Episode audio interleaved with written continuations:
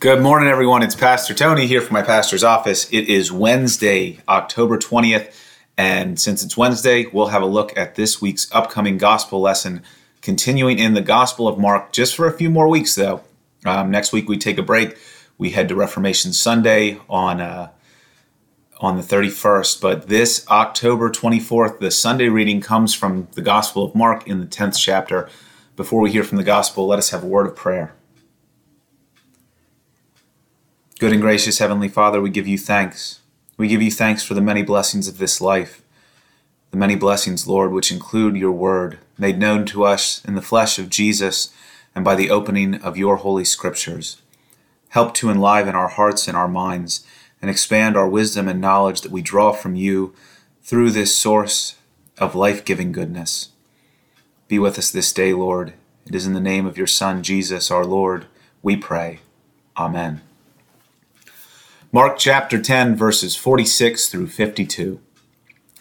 Jesus and his disciples came to Jericho. As he and his disciples and a large crowd were leaving Jericho, Bartimaeus, son of Timaeus, a blind beggar, was sitting by the roadside.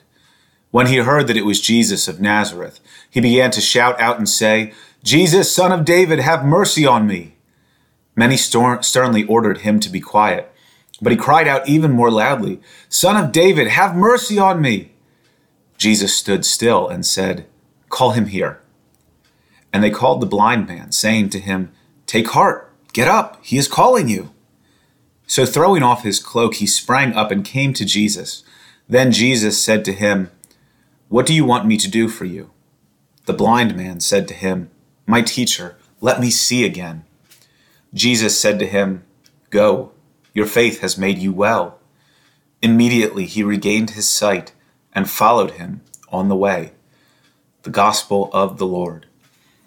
A couple things to, to point out here in this uh, Gospel reading that we have from Mark. So this is a this is very much a teaching story, um, not only a story of healing about Bartimaeus, son of Timaeus, the blind beggar, and uh, and his healing, but this is a teaching story for uh, the crowds, for the disciples, and for us, the hearer and reader here in the gospel. So, two things that that really stand out, and and two ways that uh, there are words and and images, things that are that are mentioned um, that really stand in as both an actual thing and and what they symbolize. So the first is going to be the issue of blindness and sight.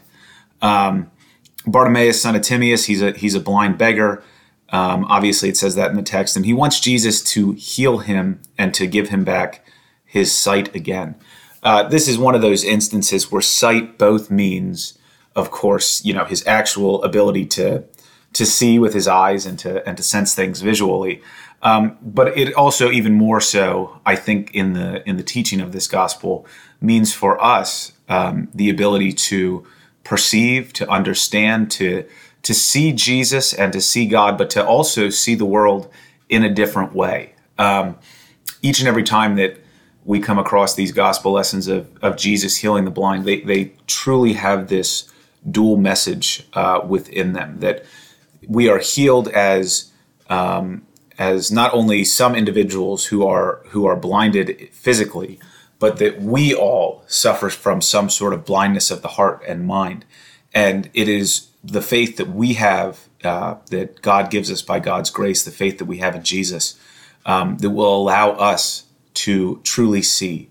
And, and part of the way that we extend this understanding of sight being something that is um, that is metaphor, that is about us being able to see the world in a different way, really also plays in here with a word that is used twice um, here in the gospel, once at the very beginning and once at the very end. And that has to do with the word road uh, or way or journey. All of these words are included here within the Greek word uh, hodos, and uh, hodos is a is a familiar word that pops up again and again in the Gospels. Partly because it has these multiple meanings. Like I said, it can be a road, it can be a it can be a way. So much like a, a, way that you follow. It could be a trail. It could be it could be something beyond that. It could be the journey itself or the way that we conduct ourselves. All of these are found um, within this word hodos so it's it's telling that uh, bartimaeus is found sitting by what it says in this translation the roadside. So, what it says in the Greek is that he is found sitting by the Hodos. So, we already have him. Jesus is walking, Jesus is leaving, he is going on the Hodos. He is on the way.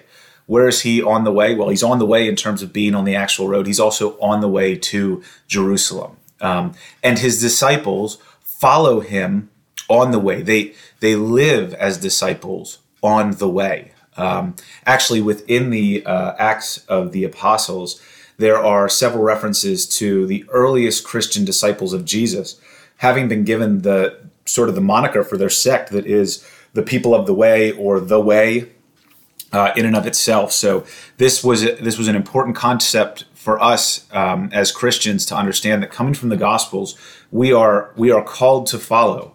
When Jesus calls people, um, when he calls his first disciples, it comes with that instruction: "Follow me." And so, if we have been given faith, if we have faith, and if faith is active, much like it becomes here for Bartimaeus, son of Timaeus, um, it's not just about healing his his physical malady, but it becomes even more so a call and invitation for him by his own faith. Jesus doesn't have to tell him, Jesus doesn't have to say to him, Come and follow me. Why? Because it's demonstrated that he has faith in Christ. And if you have faith in Christ that God has given you, then naturally flowing from that is going to be is going to be this impulse, this this desire, this drive. Um, this ability and, and thing that is following God and, and following Christ in the way of discipleship. So here's Bartimaeus. He's on the roadside. He's blind. He's on the road, though, where Jesus is on his own way. He has faith in Jesus. When that faith is exercised, Jesus declares to him the good news that is the uh, the healing and salvation of his vision and also his his mind's eye because of the faith that's within him. And immediately, Mark always loves that word, right? Immediately, immediately, immediately, immediately he regained his sight and he followed him on Hodos, on the way, on the road. And actually, some different translations, I think the NRSV has it absolutely right here, says he followed him on the way. It wants to highlight that idea that he's following Jesus as a disciple on the way, not just that he's, you know, sort of wandering up behind him on on the road. No, no, he's he's become active in his faith um, the faith that has made him well, but also the faith that will drive him towards discipleship. So, interesting, um, interesting bit of, of gospel here. It's a call and response story that is not necessarily the way we find it with other disciples, where Jesus says, Come follow me. It's a call and response story where a person in Bartimaeus, son of Timaeus, has faith. And because he has faith and has been made well by that faith, he will immediately follow Jesus on the way. Um, the last thing I would mention about this word Hodos Road, um, one of the one of the parts of the Bible you will find this in um, is the Greek name of the second book of the Old Testament, which is Exodus, um, and I, I, elongated a little bit there. So Exodus is uh, the Greek for basically the way out, the road out. Um, so you have within uh, Greek-speaking Hellenistic um, you know Judaism, which uh, Jesus and the disciples would have been familiar with, of course, as well. This image of the importance of journey and road that's been that's been around for generations and generations, and uh, Jesus in the New Testament picks up on this.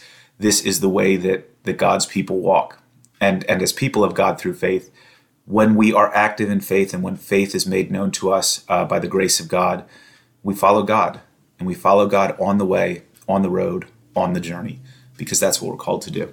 So I'll leave it there. Have a great rest of your Wednesday, um, and I'll hope to hopefully check in um, with another one of these by the end of the week.